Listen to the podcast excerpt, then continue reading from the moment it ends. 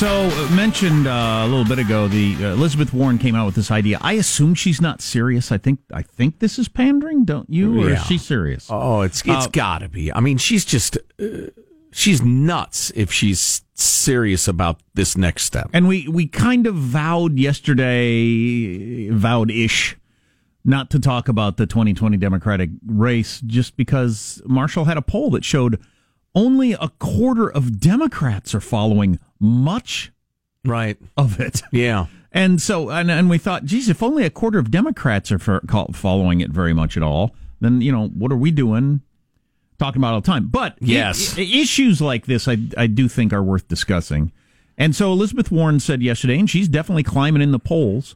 Um, she talked about reparations for uh, for gay marriage, various tax breaks that people missed out because they weren't allowed to get uh, married, and and how the now the whole nation owes all the, those gay couples money.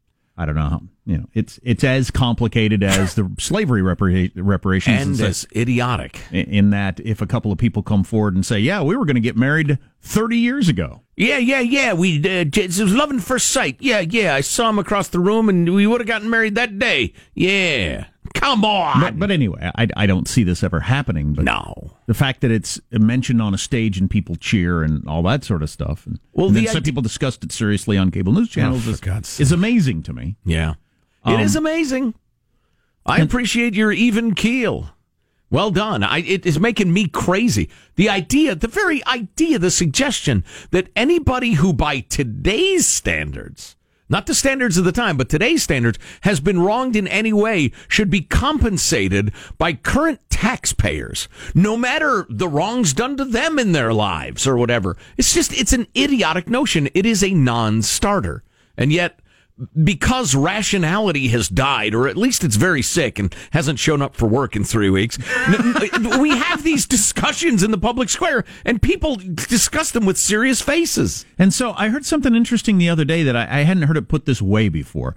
So, um, I was reading the autobiography of Christopher Hitchens years ago. He's a pundit that I really like who died, but he uh, he at the, toward the end of it he um, he just kind of does a throwaway in his autobiography where he talks about and then identity politics hit. This is a guy who'd been on the left his whole life, involved in left politics. He called himself the end an old leftist because he didn't like the new leftists. And he said, and then identity politics ca- took over. And he said, and I just I just couldn't get behind that. I had no stomach for it. I couldn't I couldn't I couldn't deal with the whole idea that what you were born as is your political position It just didn't make any sense Right. to him. It's as, insulting. as an old school liberal. Well so then i was i was listening to a jordan peterson par- podcast the other day. I don't know if everybody knows who jordan peterson is. if you're into podcasts you do. He's like the biggest thing in the history of podcasts. And he's a super smart guy teacher up in canada and talks about all kinds of different things at length. I mean you can listen to three hour conversations about yeah. He's got a fantastic book about living a life of meaning that's a bestseller right now that's changing lives like crazy. But you want to hear him talk for three hours about God or raising children or the military or, or uh, voting, anything you want. It's out there. And he's a really interesting dude. But anyway, he was talking about it, uh, identity politics, but he was looking at it from this standpoint, which I hadn't really thought of before. He said, What's going on, particularly, he was talking about college campuses. And it's why he made the statement that he thinks that now uh, colleges are a net loss for society.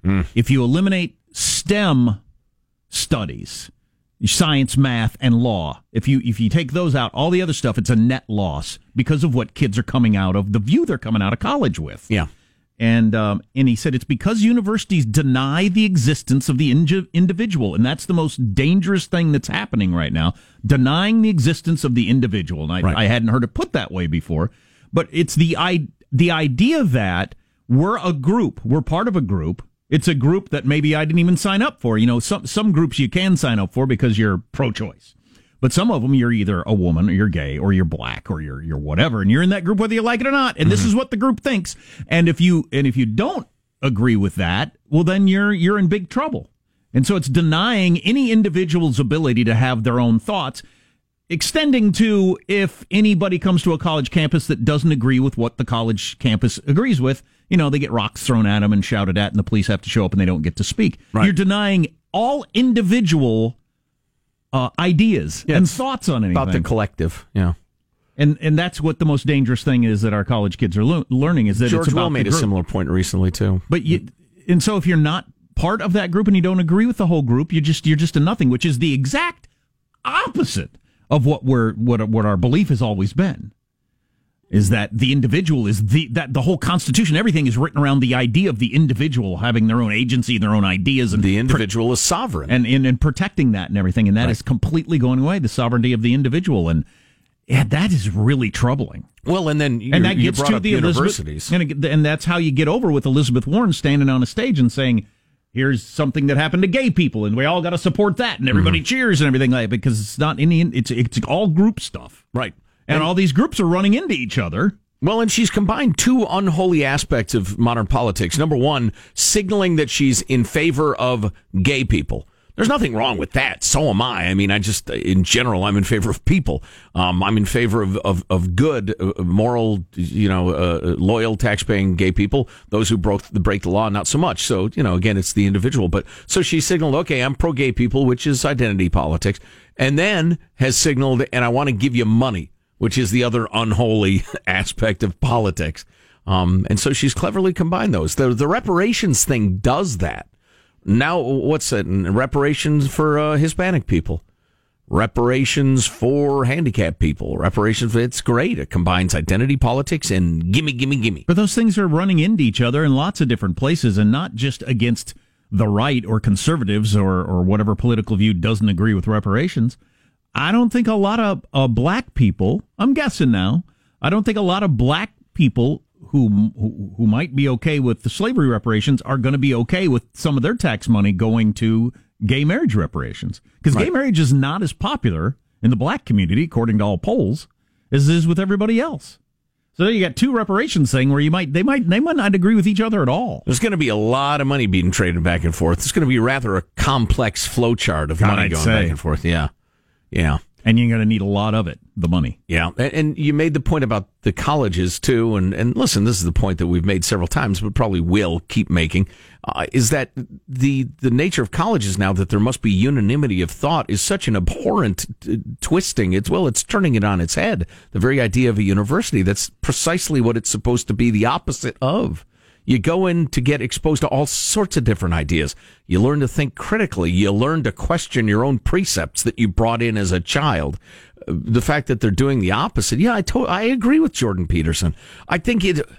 I'm not sure. Well, uh, you know, getting back to the individual versus the collective and all. There are plenty of schools and plenty of classes that are worth taking, and the kids benefit from. You them. can get plenty of information without being so immersed in that college situation. Yeah, yeah. His point was as a net, Yeah. it's a negative. Yeah. I think he's probably right. God, I think so.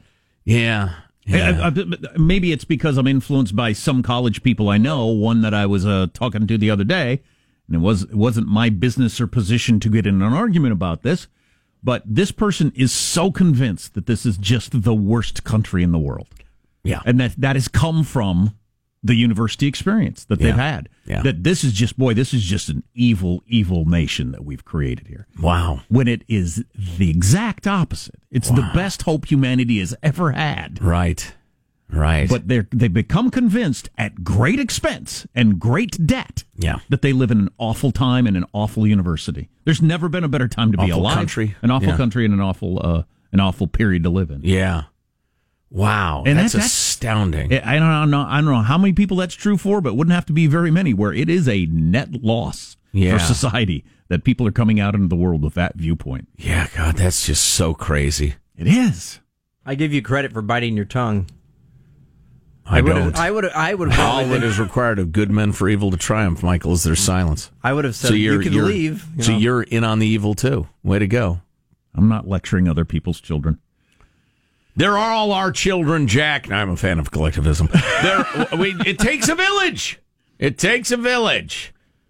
The minute that person hits 18, not a child anymore. That's what I say. It's time to grow up. So during the commercials, I am uh, planning to poke Joe with sticks, get him all ramped back up about illegal immigration and the border situation. Well, political game that's being played, so he can scream in the radio, which is good for ratings. I uh, I don't know if I have it in me. I think I'm on to despair, the despair phase. Uh oh. These seven stages of accepting that this beautiful experiment in self governance is dying, dying. We're doomed. We're screwed. We're screwed. Hey, starting to get worked up. We're again, yeah. screwed and We'll, we'll be back. Armstrong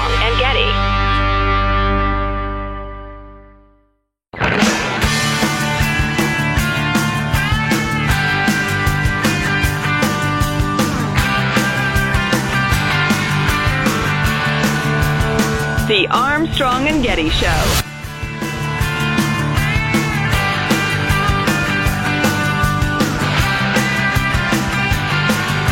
We're looking at a president of the United States who, number one, thinks that a war with Iran is something that might be good for this country. He was just doing a limited strike.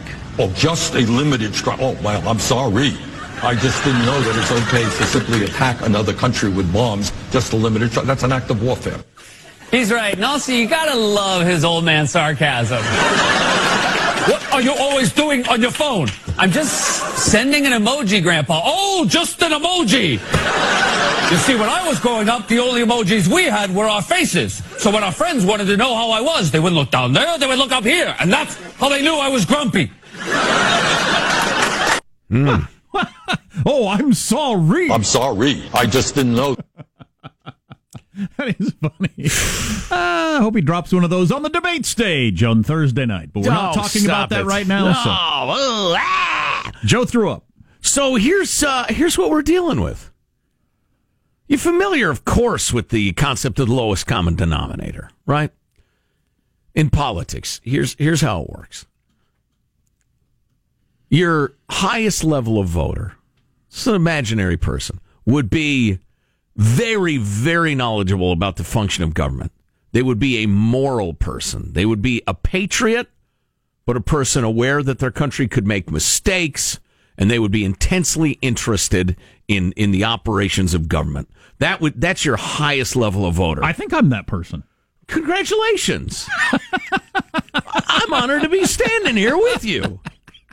So you got that voter. Then below them, you got somebody who's, you know, most of those things, but not quite as much and eh, whatever. And then somebody below that who, who pays attention and, and, and, and stuff and cares a little bit, but, you know, is kind of motivated more by, you know, habit or prejudice or what have you. And then, then you keep going down and down and down till you get to voters that are motivated only by like the lowest sort of animal emotions I like to eat paste. or I've or, been eating paste since the first grade. or Man, I like it. or voters who are motivated by childlike emotion.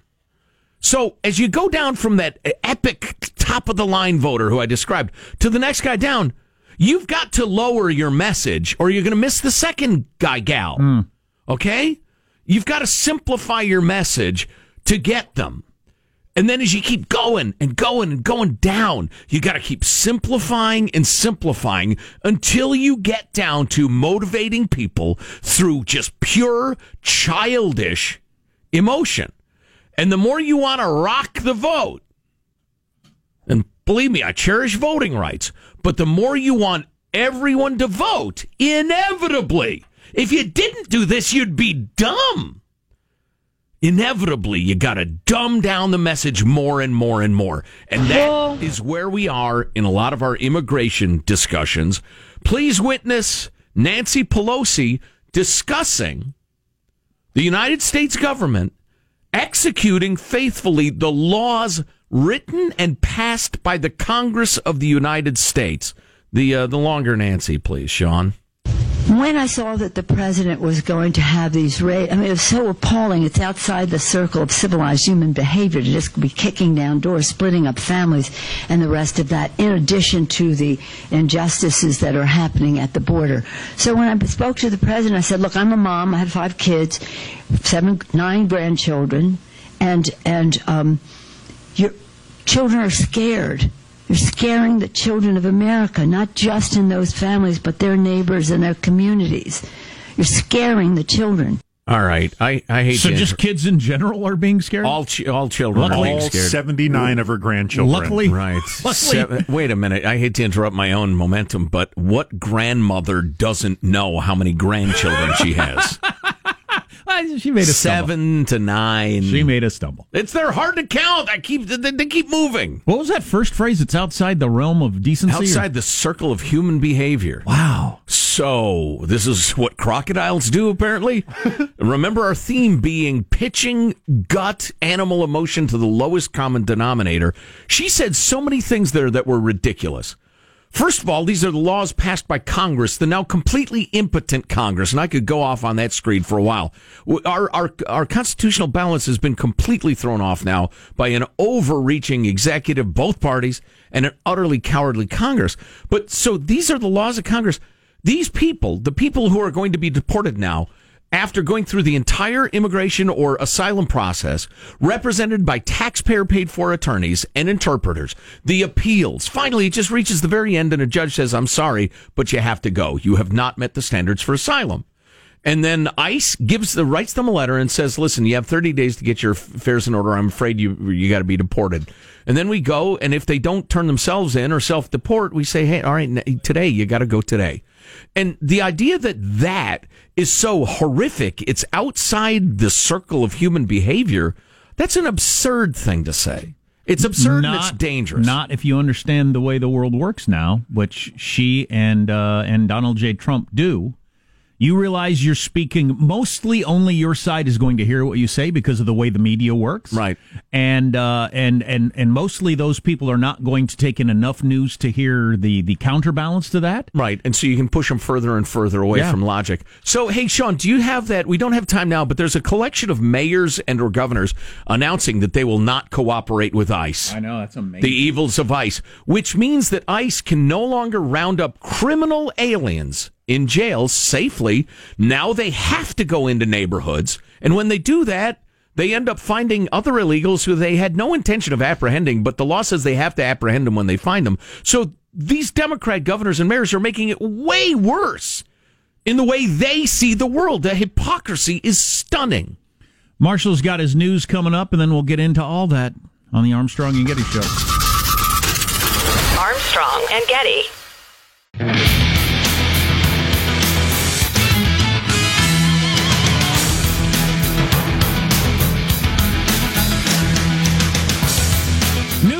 Time with Marshall Phillips. Well, after President Trump imposed those new sanctions on Iran, Tehran blasted back, saying the new measures meant permanent closure of diplomacy between Iran and the U.S.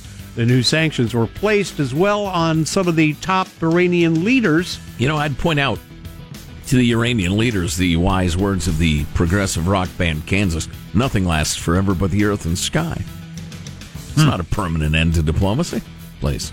Sanctions imposed through the executive order will deny the Supreme Leader and the Supreme Leader's office and those closely affiliated with him and the office access to key financial resources and support.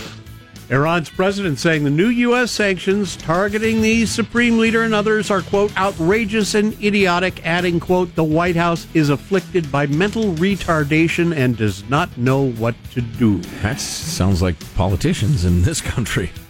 You know, we're we're we're all, including me, so used to this kind of back and forth that mm-hmm. you just kind of have a feeling that you know it'll work out. It always gets worked out somehow, but it doesn't have to end that way.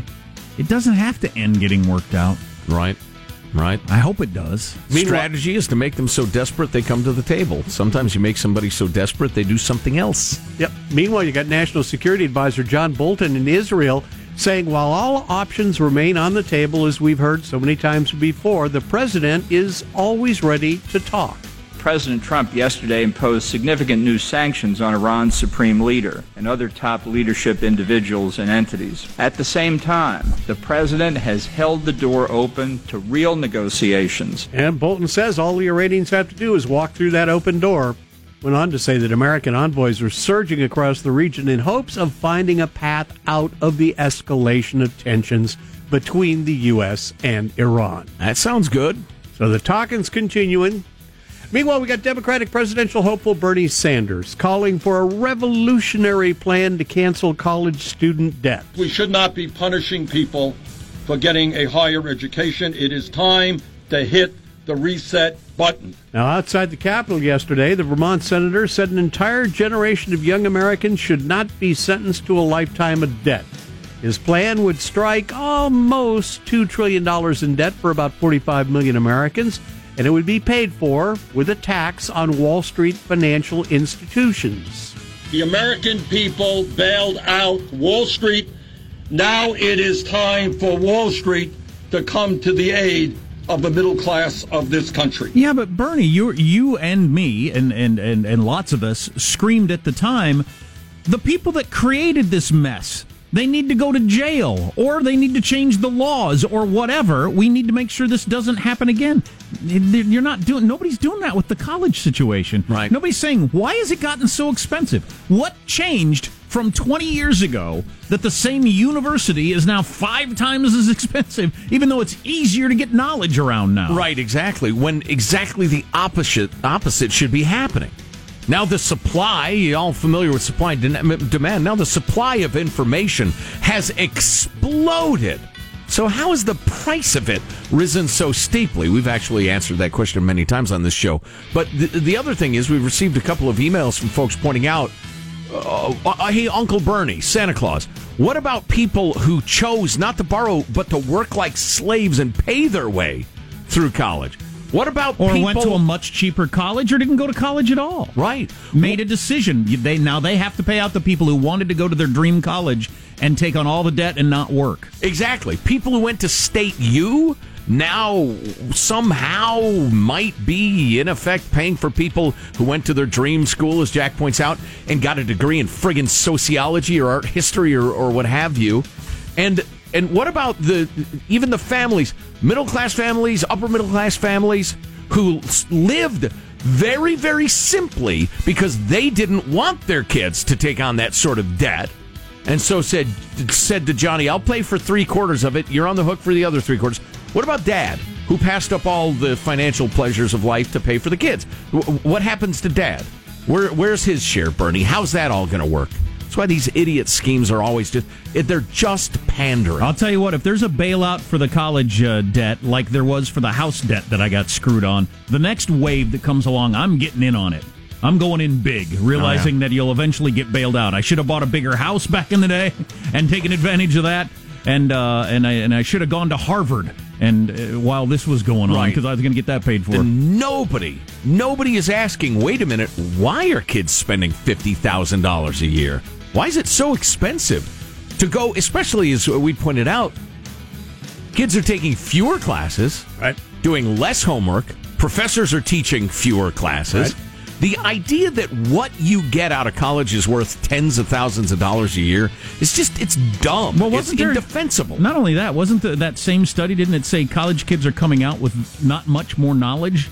Right. It's difficult degree? to discern the seniors from the freshmen when you give them tests. Difficult to see which one knows more. I mean, it, this is just. And yet, we've designed a society that temporarily, because this too shall pass, yeah that is uh, demanding that you show me your degree in art history to get this job as a junior uh, administrator at some you know tech company, whatever. I do it's think just, he means it though, as opposed to I don't think it's just pandering. I think he means it because Bernie is a borderline that's, communist. That's yeah. his worldview. San Diego, California Congressman Duncan Hunter is trying to get his campaign finance case dismissed. Good luck. Hunter facing accusations he misused about a quarter million dollars in campaign funds for personal expenses. Because he did. He filed a motion yesterday to have the case dismissed on the basis that two assistant U.S. attorneys investigating it attended a presidential campaign event for Hillary Clinton. A congressman's attorneys are now arguing that indicates a conflict of interest. Listen, I'm no paragon, but at age 12, I was more financially responsible than Duncan Hunter and his wife. Oh man, as yeah, a little boy, they're out of control. Oh yeah. Hey, we just got a good text on the whole uh, what it would cost almost two trillion dollars to wipe out the college debt. Good text. Take your pick. Either cure cancer for all in the world for all of history, or wipe out the college debt. Because yeah, that kind of money you could do something like cure cancer. Could be. Yeah. Two trillion dollars. Come on. And the U.S. continues winning at the Women's World Cup. Game on the line. Rapinoe will strike. Rapinoe scores. Two-one U.S.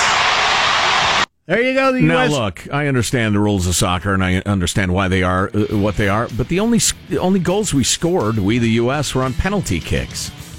You know, eh, I didn't know that. yeah, eh, mm, Not quite the same, is it? no, You, you, you, they guessed wrong. The goalie guessed wrong. right. Well, you know, if if the defense wipes somebody out in the penalty area when they could conceivably have scored, well, that's why you give them a penalty kick. I get that, Sure. But it is not quite as satisfying. They score 13, you criticize. They go 0 0 into penalty kicks, you criticize. These women just can't get your approval, can they? Sexism. And so that woman, Rapinoe, or Yes, whatever her name is, she's the, the star of the team. She and Trump are into it now, going after each other Oh, because she for the kneels. love of she God. kneels for the national anthem Oh, because they she's the didn't, purple-haired gal. they didn't put the pride flag up, and so he blasts her for being unpatriotic. And uh, there you go, and everybody wins. everybody wins. That's your news. I'm Marshall Phillips, the Armstrong and Getty Show, the conscience of the nation. God, when when you're when you're on foreign soil, you're traveling around the world playing these tournaments as an American. eh, Stand for the national anthem. Can you? Yeah. Can Yeah. you? I, I think I think I feel like it's different in other countries than it is here at. You know, you're you're a professional player in Dallas. okay, you want to criticize America. I wouldn't do it, but you can. But on foreign soil, I just feel like you're representing the whole the nation as a whole, And Donald, not just one particular tiny thing that happened. have somebody else take shots. Oh, yeah. at her. Oh, yeah, yeah, We don't need the president punching down at soccer players. Just Women stop it. soccer players, Stop. which is That was actual sexism. Yeah, well, I don't know if it's sexism. It was definitely sexism. Uh, I, for one, am outraged. they're suing Who is? the women's soccer. Okay. Uh, They're suing the whole soccer world Yes. for not making as much money as the dudes. Equal pay. All right. They don't make as much money as the dudes, in case you didn't know this, because not as many people watch. So there's not as much advertising revenue. And you think because they m- generate less money, they should be paid less money? Yes. Is that, that what you think think? that. That's what you think. I do think that. Well, Um, but uh, so yeah, so I did use my dismissive tone because the, I, I saw the ratings as part of this argument. Women's soccer just gets lower ratings, just like WNBA gets lower ratings than the NBA. That's why they make less money. If everybody, so you're suggesting that a business that makes less money should pay out less money? Is that? Oh my God! If- I can't, I didn't know I was working with someone like this. if 20 million people watched the WN, uh, there was a WNBA game on at the pizza place. Sam and I were at it the other day. I didn't know the league Oh, is the still. TV broke? I didn't know the league still existed, and I thought there's nobody in this place. We're the only people in the pizza place, and there's a WNBA game on their giant big screen. Yes. This is what you serve the lunch crowd? Hmm. All the sports on a Sunday that could possibly exist. Hmm. WNBA game. Hmm. Regular season game? Finals? I have no idea. Nobody knows. Nobody knows. But if 40 million people tuned into that, they would make more money than LeBron James. They just would because there's more advertising revenue. But they don't. It's not because they're women. It's misogyny. That's because they're women. Right. Right. I'm so stupid, all I have is that sort of argument, and I just throw it out over and over again. I cannot be penetrated by logic. I have a titanium skull. Have you ever heard of the marshmallow test? We've talked about it on this show many times, but we've I been on don't the recall what that is. we've been on the air for 20 years, so maybe you didn't hear it. Yeah. Um, Where were you? Rich kids are better at the marshmallow test. That's that test where you kind of test your ability to delay satisfaction or Oh. gratification. Oh. we could run through it again if you. Yeah, I, do, I have very vague recollections of it. That and other stuff on the way on the Armstrong and Getty show. Armstrong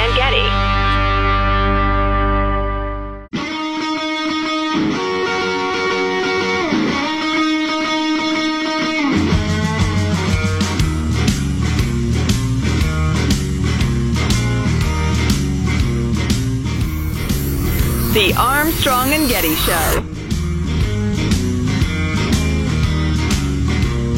Speaker of the House saying one thing, guy running ICE saying something completely different. That's a tough spot to be in as a, uh, a taker in of information in a democracy. I mean, you got two high level government officials saying the exact opposite thing, and the media having no interest in nailing down which one's being accurate. We've got more on that later. Um, But yeah. So the marshmallow test, one of the most famous psychological tests ever done. Now, I did a different version of the mi- the marshmallow test with my kids a while back. You might remember, in which uh, my my son, my oldest son, said, "Man, I love marshmallows. I could eat them all day long." And I said, "You actually could. There's no way you could. you couldn't eat marshmallows all day long." And they both said, I know both Sam and wager when I hear it. seven and nine both said, "Oh yeah, we we could both eat marshmallows all day long." I said, "Okay, I'll, I'm going to let you do it tomorrow, starting in the morning. I'm going to let you eat marshmallows for as long as you Now can." that's some good parenting. Yeah, it's like the make them smoke a whole pack of cigarettes thing. Really, it's just Good stuff. Also a questionable strategy. Yeah, I- Show those lungs, those little lungs. Who's boss? not so pink now, are they? Oh boy! so anyway, we get up on a Saturday morning. Henry doesn't even make it through breakfast. He eats like two marshmallows and says, "I feel sick. Can I have some cereal?" Nah. Sure. I thought, okay, Dad, I bow the to your wise wisdom. older dad. Oh, Papa. once again. Uh, but Sam just eats a whole bunch of marshmallows. And I got the big giant ones. They're like the size of an apple. Yes. He eats a couple for breakfast. I said, that's enough for now. Well, you can have them later. And then later he has a couple more, and then lunch, and then like in the afternoon, he's walking around eating a giant marshmallow like an apple. and I finally had to call it off. And I say, okay, I guess I was wrong. You can eat marshmallows all day. I'm not going to let you eat 50 of these and nothing else To in a make day. a point, right? Yeah. wow. But that's not the actual marshmallow test, as developed by Stanford back in the 60s, and it's considered one of the great uh, psychological tests ever done and one of the great predictors of human behavior in the future. In which you uh, take a child, you let them have a, mar- you put a marshmallow in front of them, you let them have it, and then you say you can have a second one if you can go 15 minutes without eating the f- first one, is the way you do it. Okay. You can go 15 minutes.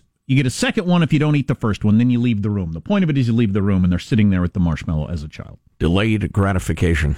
Listen, you've already admitted you have more than one marshmallow. Let me just get the first one, and then we can start the exercise with marshmallow number two. Two and three. Yeah.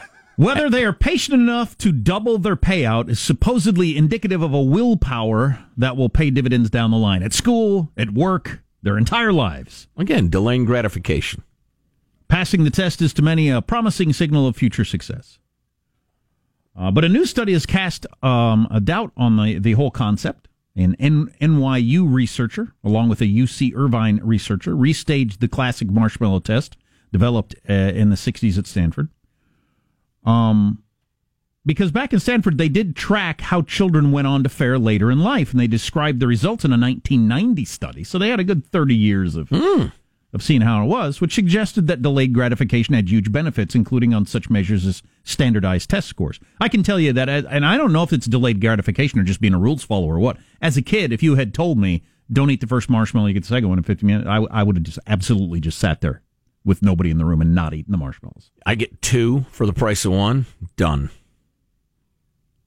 Um, What if I eat Although half? that's not a rule, that's a transaction. I think it's made pretty clear that that's a transaction, right? Yeah. You're not violating anything. oh, right, yeah. Yeah. Exactly. They come back in. I've just ate eaten half. Yeah, just eat half the marshmallow. That's not a thing. Sit down, son. Then do I get three quarters of the next one? So this new guy, they were skeptical of the finding. The original results were based on studies that included fewer than 90 children, all enrolled in preschool on Stanford's campus. Mm, okay. Uh, probably a certain sort of kid. Probably, I don't know. Yeah, I don't know the history of it, but yeah, it's suspicious. In restaging the experiment, they uh, adjusted the experimental design in important ways. The researchers used a sample that was much larger, more than 900 children, and also more representative of the general population in terms of race, ethnicity, and parents' education. Researchers also, when an- analyzing the test results, controlled for certain factors such as the income of a child's household that might explain children's ability to delay gratification and their long-term success. Okay, well, that's really interesting. Yeah, which is where you get into some some sticky ground in social sciences. How you do that is eh, has an enormous effect Ultimately- on the, the results and how you interpret them. Their interpretation of the results is ultimately the new study finds limited support for the idea that being able to delay gratification leads to better outcomes. Instead, it suggests that the capacity to hold out for a second marshmallow is shaped in large part by a child's social and economic background, and in turn, that the background, not the ability to delay gratification, is what's behind the kid's long term success.